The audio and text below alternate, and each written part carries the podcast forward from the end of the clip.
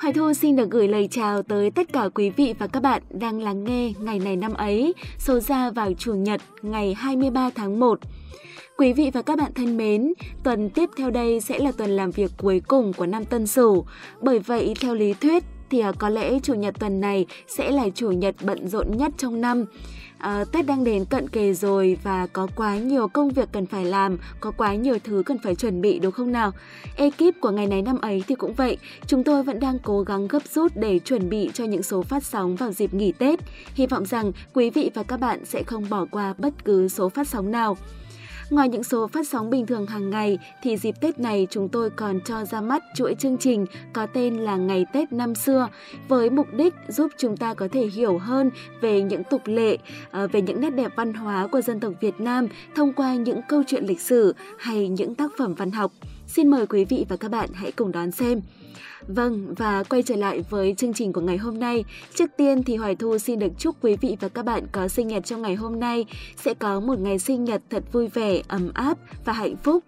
Có thể bạn đang rất bận rộn trong những ngày này, nhưng cũng đừng vì quá bận rộn mà thờ ơ với cảm xúc của bản thân. Hãy sắp xếp mọi việc một chút để có thể đón sinh nhật cùng với người thân và bạn bè của mình. Hoặc nếu như vì một lý do nào đó mà bạn đang phải ở một mình trong ngày này thì cũng đừng buồn nhé. Dù sao thì mọi chuyện cũng chỉ là bất đắc dĩ mà thôi và tôi tin rằng bạn sẽ có cách để khiến cho ngày sinh nhật của bạn sẽ trở nên đặc biệt. Chúc các bạn tuổi mới sẽ luôn mạnh khỏe, tràn đầy năng lượng và cảm xúc tích cực để có thể đón nhận những điều bất ngờ thú vị mà cuộc sống mang lại. Bạn biết mà, tính chất của mỗi sự việc xảy đến với ta như thế nào là do chính cách nhìn của ta. Người lạc quan sẽ thấy cơ hội trong mỗi khó khăn, còn người bi quan thì sẽ luôn thấy khó khăn trong cơ hội. Bởi vậy, hãy luôn giữ tinh thần lạc quan các bạn nhé.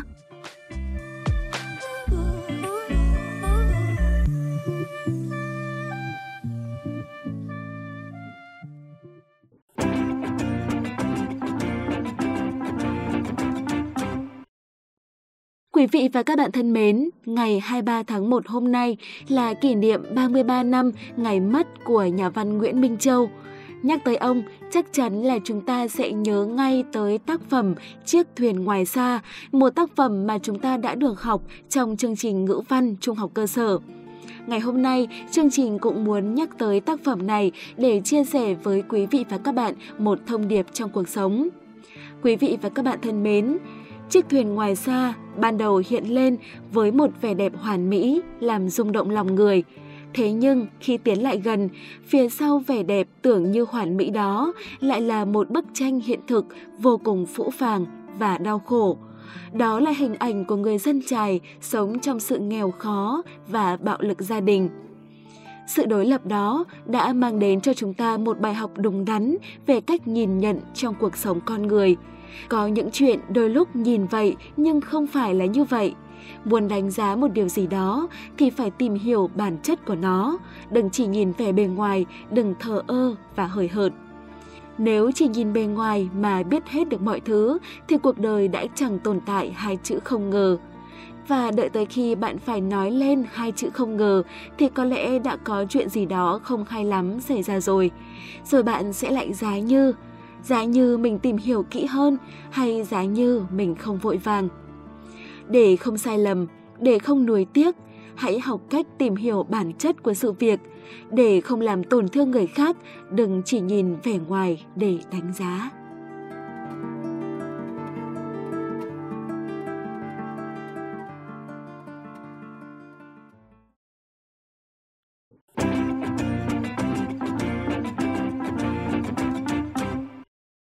Vâng, thưa quý vị và các bạn, chúng ta đang cùng tiếp tục với ngày này năm ấy, ngày 23 tháng 1. Ngay bây giờ, hãy cùng gặp lại MC Phạm Kỳ và Huyền Trang để cùng tìm hiểu chi tiết những câu chuyện, sự kiện đã diễn ra trong ngày 23 tháng 1 của những năm về trước. Và tất nhiên rồi, trong đó sẽ có cả những thông tin về nhà văn Nguyễn Minh Châu, tác giả của tác phẩm mà chúng ta đã nhắc ở phần trên. Xin mời quý vị và các bạn hãy cùng theo dõi.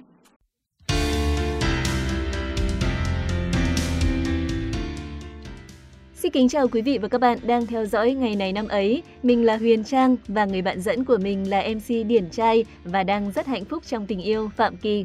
Ồ, hình như có gì đó sai sai ở đây này. điển trai thì đúng, nhưng mà hạnh phúc trong tình yêu là như nào? Thì hôm qua thì đăng status gì mà mang dâu về cho mẹ còn gì. Ôi rồi thả thính thôi, bắt chen mang tiền về cho mẹ của anh Đen Vâu đấy. Thế à? Nhưng mà vẫn hơi nghi đấy nhá. Tự dưng đùng cái gửi giấy mời là cha không đi đám cưới đâu nha. Chắc chắn rồi, làm gì có chuyện đấy. Có bạn gái cái là phải giới thiệu cả phòng mình trước tiên. Thế thì được. Thế giờ bắt đầu chương trình được chưa? Ok, sẵn sàng. Quý vị và các bạn thân mến, hôm nay sẽ chỉ là những sự kiện trong nước.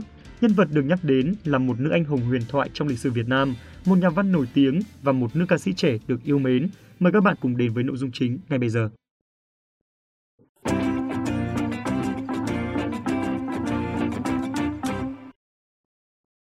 Quý vị và các bạn thân mến, hôm nay là kỷ niệm tròn 70 năm ngày mất của nữ anh hùng kiên trung bất khuất chị Võ Thị Sáu. Chị Võ Thị Sáu sinh năm 1933 ở xã Phước Thọ, huyện Đất Đỏ, tỉnh Bà Rịa, nay thuộc xã Phước Long Thọ, huyện Đất Đỏ, tỉnh Bà Rịa, Vũng Tàu. Sinh ra và lớn lên trên miền quê giàu truyền thống yêu nước, lại chứng kiến cảnh đồng bào bị thực dân Pháp giết hại. Chị Sáu đã không ngần ngại cùng các anh trai tham gia cách mạng. Chị Võ Thị Sáu gia nhập Việt Minh năm 14 tuổi. Khi ấy chị thuộc đội công an sung phong, thường xuyên là nhiệm vụ liên lạc, tiếp tế. Chị Sáu cũng tham gia nhiều trận chiến đấu, gây ra nhiều tổn thất và thương tích cho kẻ địch. Chị cũng nhiều lần là người phát hiện ra gian tế, tay sai của thực dân Pháp, giúp cho quân ta thoát khỏi mưu mô kẻ thù. Tháng 7 năm 1948, chị Võ Thị Sáu xin được trực tiếp thực hiện nhiệm vụ phá cuộc meeting kỷ niệm quốc khánh Pháp dù biết vô cùng nguy hiểm. Chị nhận lựu đạn giấu vào góc chợ gần khán đài từ nửa đêm. Sáng hôm đó, địch lùa người dân vào sân.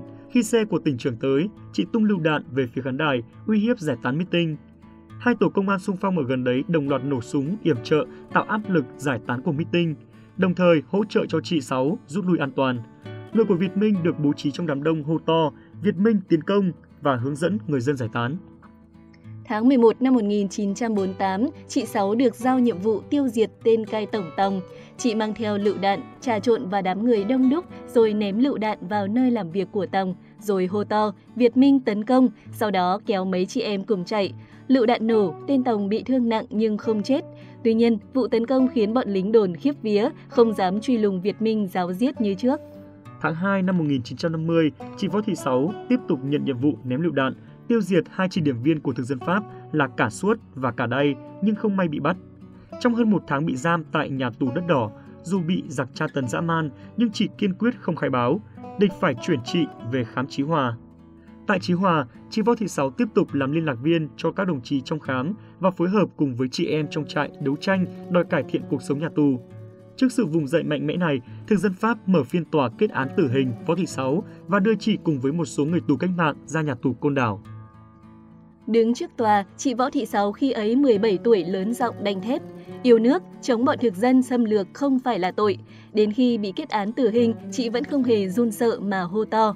Đả đảo thực dân Pháp, kháng chiến nhất định thắng lợi. Năm 1952, trước giờ hành hình, viên trà đạo đề nghị làm lễ rửa tội cho chị, song chị từ chối và nói rằng tôi không có tội, chỉ có kẻ sắp hành hình tôi đây mới có tội. Khi ở pháp trường đối diện với cái chết, chị Sáu vẫn hiên ngang, chị không quỳ và phản đối việc bịt mắt.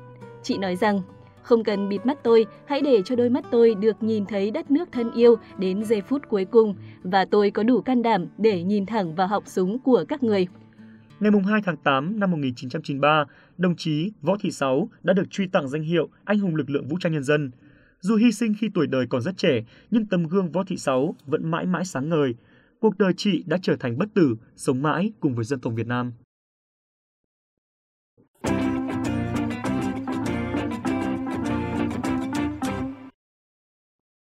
Chúng ta sẽ cùng chuyển sang thông tin tiếp theo. Nhà văn Nguyễn Minh Châu mất ngày 23 tháng 1 năm 1989. Ông là một trong những nhà văn tiêu biểu của văn học Việt Nam hiện đại, một trong những người báo hiệu cho sự đổi mới toàn diện của văn học Việt Nam. Nguyễn Minh Châu có tên khai sinh là Nguyễn Thí, sau này đi học được cha mẹ đổi thành Nguyễn Minh Châu. Ông sinh năm 1930, quê ở làng Văn Thai, tên nôm là làng Thơi, xã Sơn Hải, huyện Quỳnh Lưu, tỉnh Nghệ An. Ông tốt nghiệp trường kỹ nghệ ở Huế với bằng thành trung vào năm 1945. Đến đầu năm 1950, Nguyễn Minh Châu học chuyên khoa tại trường Huỳnh Thúc Kháng, Nghệ Tĩnh và sau đó chính thức gia nhập quân đội, học ở trường sĩ quan lục quân Trần Quốc Tuấn. Từ năm 1952 đến 1956, ông công tác tại Ban tham mưu các tiểu đoàn 722, 706 thuộc sư đoàn 320. Từ năm 1956 đến 1958, Nguyễn Minh Châu là trợ lý văn hóa Trung đoàn 64 thuộc đoàn 320. Năm 1961, ông theo học trường văn hóa Lạng Sơn. Năm 1962, Nguyễn Minh Châu về công tác tại phòng văn nghệ quân đội, sau chuyển sang tạp chí văn nghệ quân đội. Ông được kết nạp vào Hội Nhà văn Việt Nam năm 1972. Trong 29 năm cầm bút, tác phẩm của ông luôn được độc giả đón nhận rất nồng nhiệt. Mỗi thời kỳ sáng tác, ông luôn để lại nhiều ấn tượng riêng trong lòng bạn đọc. Ông là người đi tiên phong trong phong trào mở đường cho cuộc đổi mới văn học. Ông luôn đi tìm sự thật và viết lên những góc khuất trong đời sống, mang đến nhiều dư âm cho bạn đọc. Tiêu biểu trong sự nghiệp sáng tác của Nguyễn Minh Châu có tác phẩm Chiếc thuyền ngoài xa. Chiếc thuyền ngoài xa xuất hiện trong truyện ngắn, trước hết hướng người đọc về một hình ảnh tuyệt đẹp, đó là con thuyền thu lưới trong biển sớm mở sương. Nó đẹp hoàn mỹ như một bức tranh mực tàu của một danh họa thời cổ. Nhưng khi con thuyền tới gần, phía sau vẻ đẹp ấy lại là bao ngang trái, đau khổ, phũ phàng. Cuộc sống của những người dân trài bị giam cầm bởi đói nghèo, tăm tối và bạo lực gia đình. Như vậy, qua mâu thuẫn giữa cái đẹp tuyệt đỉnh và ngoại cảnh với hiện thực phũ phàng của cuộc sống, nhà văn đã mang đến cho người đọc một bài học đúng đắn về cách nhìn nhận cuộc sống con người. Phải có cái nhìn đa diện, nhiều chiều, tránh cái nhìn đơn giản, sơ lược, hơi hợt, nhìn hình thức. Phải biết hiện ra bản chất thực sự sau bề ngoài của sự vật, hiện tượng.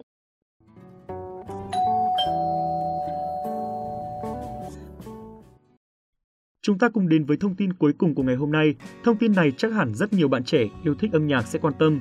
Hôm nay ngày 23 tháng 1 chính là ngày sinh của nữ ca sĩ, nhạc sĩ Tiên Tiên.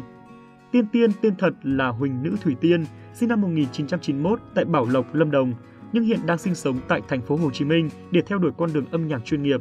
Những sáng tác của cô được mọi người biết đến như Gọi mưa, Giữ em đi, Say You Do, Tiên Tiên tự học nhạc cụ và tập tành sáng tác, sau đó tự ghi hình và đưa các demo của mình lên mạng. Tiên Tiên trở thành hiện tượng âm nhạc khi ra mắt các single do mình sáng tác và thể hiện là My Everything, Say You Do, Vì tôi còn sống, với không khí vui tươi, tràn đầy năng lượng và truyền tải cảm hứng đến hàng triệu người nghe. Ngoài công việc sáng tác, Tiên Tiên còn gây ấn tượng với khán giả bằng khả năng ca hát.